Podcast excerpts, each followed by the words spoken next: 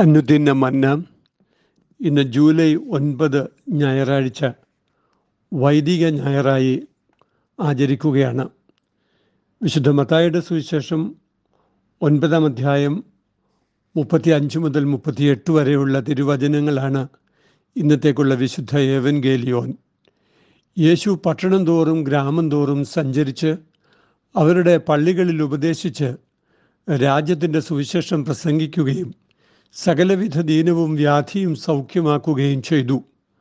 അവൻ പുരുഷാരത്തെ ഇടയനില്ലാത്ത ആടുകളെപ്പോലെ കുഴഞ്ഞവരും ചിന്നിയവരുമായി കണ്ടിട്ട് അവരെക്കുറിച്ച് മനസ്സലിഞ്ഞു തൻ്റെ ശിഷ്യന്മാരോട് കൊയ്ത്ത് വളരെയുണ്ട് സത്യം വേലക്കാരോ ചുരുക്കം ആകയാൽ കൊയ്ത്തിൻ്റെ യജമാനനോട് കൊയ്ത്തിലേക്ക് വേലക്കാരെ അയക്കേണ്ടതിന് യാജിപ്പിൻ എന്ന് പറഞ്ഞു യഹസ്കേൽ പ്രവചനം മുപ്പത്തിമൂന്നാം അധ്യായം ഒന്ന് മുതൽ ഒൻപത് വരെ ഒന്ന് തീമത്യോസ് ആറാം അധ്യായം പതിനൊന്ന് മുതൽ പതിനാറ് വരെ എഫ് സി ലേഖനം നാലാം അധ്യായം ഏഴ് മുതൽ പതിനാറ് വരെ തുടങ്ങിയവയാണ് ഇന്നത്തേക്കുള്ള മറ്റ് വായനകൾ അപ്പസ്തോലിക പിന്തുടർച്ചയിലുള്ള പട്ടത്വ നിയോഗം ആദ്യ നൂറ്റാണ്ട് മുതൽ സഭ പിന്തുടരുന്ന ശൈലിയാണ് ഇടയ പരിപാലനം എന്ന വലിയ ശുശ്രൂഷ യേശുവിൻ്റെ മനസ്സിൽ രൂപപ്പെട്ടത് തന്നെ അവൻ ചിലരെ അപ്പസ്തലന്മാരായും ചിലരെ പ്രവാചകന്മാരായും ചിലരെ സുവിശേഷകന്മാരായും ചിലരെ ഇടയന്മാരായും ഉപദേഷ്ടാക്കന്മാരായും നിയമിച്ചിരിക്കുന്നു എന്ന് എഫ് എ സിർ നാലിൻ്റെ പതിനൊന്നിൽ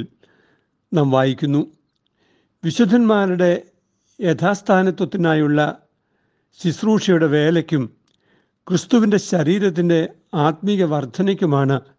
ഈ ക്രമീകരണം ആദിമ നൂറ്റാണ്ടിൽ തന്നെ അധ്യക്ഷന്മാർ പ്രസ്ബിറ്റേഴ്സ് ശുശ്രൂഷകന്മാർ ഡീക്കൻസ് അവരുടെ മേൽവിചാരകനായ അധ്യക്ഷൻ എപ്പിസ്കോപ്പോസ് എന്നീ പട്ടത്വ നിയോഗങ്ങൾ നിലനിന്നിരുന്നു എന്ന ഇടയ ലേഖനങ്ങൾ സൂചിപ്പിക്കുന്നു ഒന്ന് തിമത്തിയോസ് മൂന്ന് തീത്തോസ് ഒന്നിൻ്റെ അഞ്ച് തുടങ്ങിയ വചനങ്ങൾ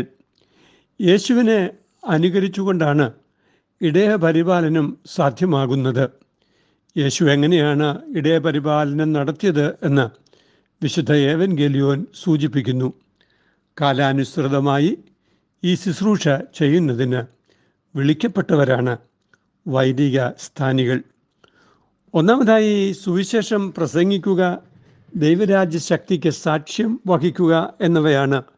പട്ടുത്വ നിയോഗം യേശു പട്ടണം തോറും ഗ്രാമം തോറും സഞ്ചരിച്ച് അവരുടെ പള്ളികളിൽ ഉപദേശിച്ച് രാജ്യത്തിൻ്റെ സുവിശേഷം പ്രസംഗിക്കുകയും സകലവിധ ദീനവും വ്യാധിയും സുഖമാക്കുകയും ചെയ്തുവെന്ന് രേഖപ്പെടുത്തിയിരിക്കുന്നു വചനത്തിൻ്റെ പ്രഘോഷണമാണ് പട്ടത്വ നിയോഗത്തിലെ പ്രധാന ഉത്തരവാദിത്വം ഈ പ്രഘോഷണം വചനം നൽകുന്ന സൗഖ്യത്തിൻ്റെയും ആന്തരിക വിമോചനത്തിൻ്റെയും ജീവിത സാക്ഷ്യത്തിൻ്റെ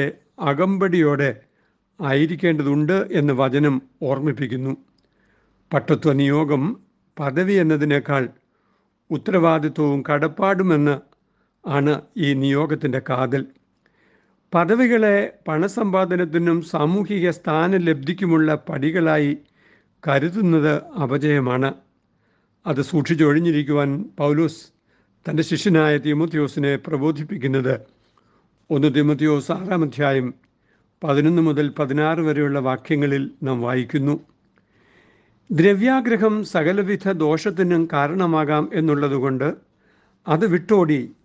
നീതി ഭക്തി ദയ വിശ്വാസം സ്നേഹം ക്ഷമ സൗമ്യത എന്നീ വിശുദ്ധ മൂല്യങ്ങളെ പിന്തുടരുവാൻ പൗലുസ്ലിഹ ഓർമ്മിപ്പിക്കുന്നു സഭയിൽ ശുശ്രൂഷകരെ കരുതുന്നത് ദൈവിക കൽപ്പനയായി കരുതപ്പെടുന്നുണ്ട് എന്നാൽ സ്ഥാപനവൽക്കരിക്കപ്പെടുന്ന സഭയിൽ സാമ്പത്തിക ലാഭത്തിനും അധികാരത്തിൻ്റെ കൈയാളലിനുമായി ഈ സ്ഥാനങ്ങൾ ദുരുപയോഗപ്പെടുന്നത് സങ്കടകരമാണ് ആന്തരിക മനുഷ്യന് രൂപാന്തരം സംഭവിക്കാതെ ജഡമോഹങ്ങൾക്ക് ഇരകളായി തീരുന്ന സന്ദർഭങ്ങളും വിരളമല്ല അത് കാരണമായി ദൈവരാജ്യ സുവിശേഷത്തിൻ്റെ രൂപാന്തരീകരണ ശക്തിക്ക് സാക്ഷ്യം വഹിക്കുവാൻ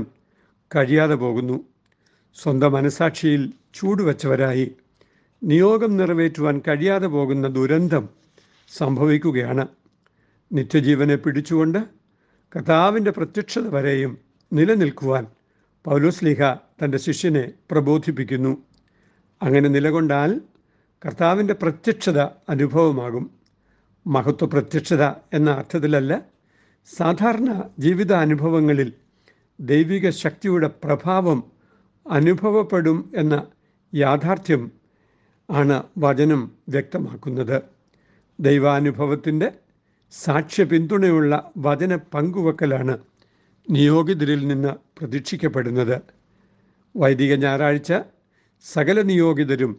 സ്വയശോധന ചെയ്യാനുള്ള സമയമായി കാണേണ്ടതുണ്ട് കാണേണ്ടതുണ്ട് വചന പ്രഘോഷണവും കൂതാശകളുടെ അനുഷ്ഠാനവും പട്ടത്വ നിയോഗത്തിൻ്റെ പ്രധാനപ്പെട്ട ശുശ്രൂഷകളാണ് മനുഷ്യ ജീവിതത്തിൻ്റെ അനുഗ്രഹകരമായ നിലനിൽപ്പിനും രക്ഷയുടെ അനുഭവത്തിനും കൂതാശയുടെ ശുശ്രൂഷ അനിവാര്യമാണ് എന്ന് സഭ നമ്മെ പഠിപ്പിക്കുന്നു അപ്രകാരമുള്ള ശുശ്രൂഷ നൽകുവാനും പട്ടത്വ നിയോഗത്തിൻ്റെ ഉത്തരവാദിത്വമുണ്ട് അത് നിറവേറ്റുവാൻ ജീവിത വിശുദ്ധിയുടെ പിൻബലം വൈദികനാവശ്യമാണ് എന്ന് വചനം ഓർമ്മിപ്പിക്കുന്നു രണ്ടാമതായി മനസ്സലിവിൻ്റെ ശുശ്രൂഷകളിൽ നേതൃത്വം നൽകുക എന്നതാണ് പട്ടത്വ നിയോഗം യേശു പുരുഷാരത്തെ ഇടയനില്ലാത്ത ആടുകളെ പോലെ കുഴഞ്ഞവരും ചിന്നിയവരുമായി കണ്ടിട്ട് അവരെക്കുറിച്ച് മനസ്സലിഞ്ഞു എന്ന് വിശുദ്ധമത്തായി രേഖപ്പെടുത്തുന്നു നയിക്കാൻ ഇടയനില്ലാത്ത ആട്ടിൻകൂട്ടം പരിഭ്രമിക്കുകയും ചിതറി ഓടുകയും ചെയ്യും ദൈവജനത്തിൻ്റെ ഇടയൻ ദൈവം മാത്രമാണ് ആട്ടിൻകൂട്ടത്തിന് ഇടയരായി നിയമിക്കപ്പെടുന്ന സകലരും വലിയ ഇടയൻ്റെ സേവകരും അജ്ഞാനുവർത്തികളുമാണ് അങ്ങനെയുള്ള ഇടയന്മാരെ ദൈവശബ്ദം കേട്ട് ദൈവഹിതത്തെ അറിയിച്ചു കൊടുക്കുന്നതിനും തദ്വാര ദൈവജനത്തെ ദർശനബോധമുള്ളവരായി നിലനിർത്തുന്നതിനുമാണ് നിയോഗം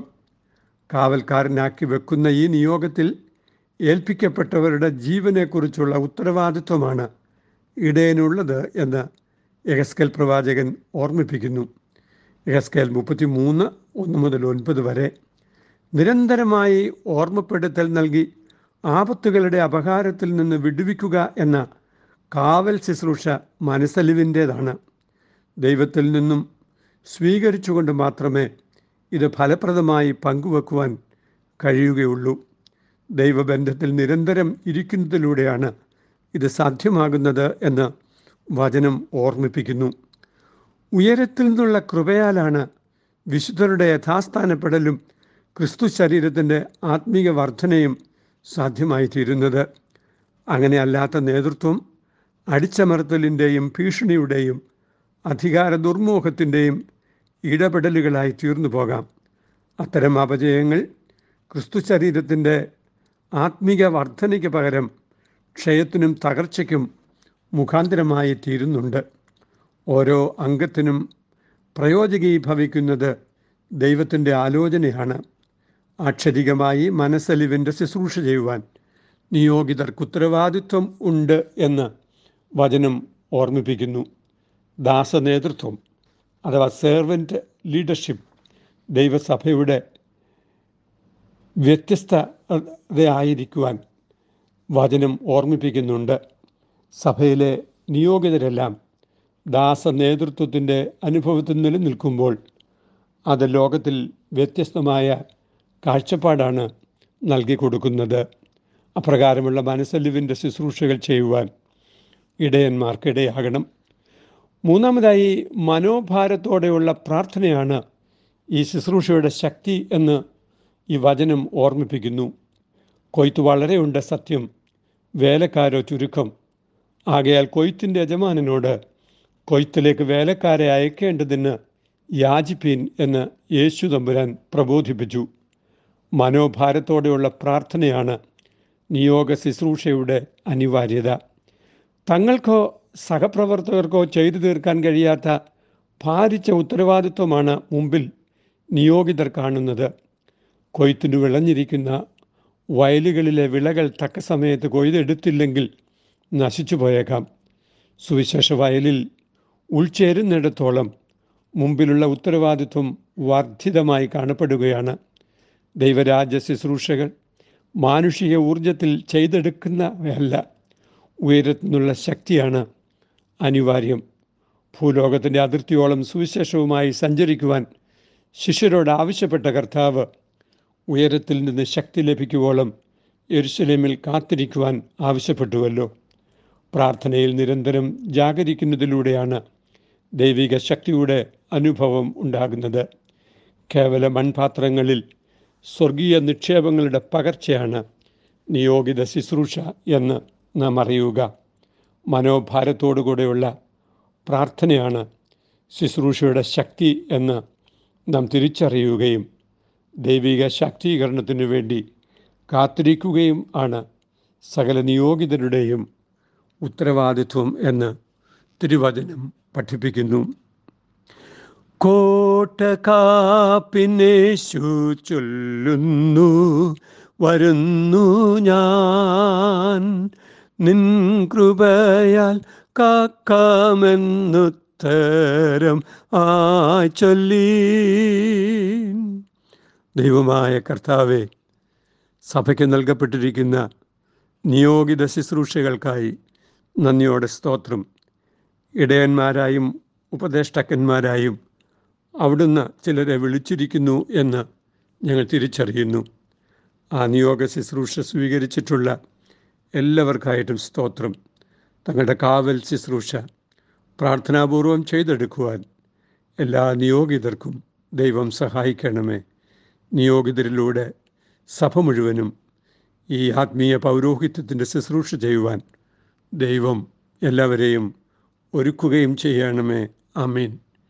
ഇത് കുവൈറ്റ് സിറ്റി മാർത്തോമ ഇടവകയിൽ നിന്ന് എ ടി സക്കറിയ അച്ഛൻ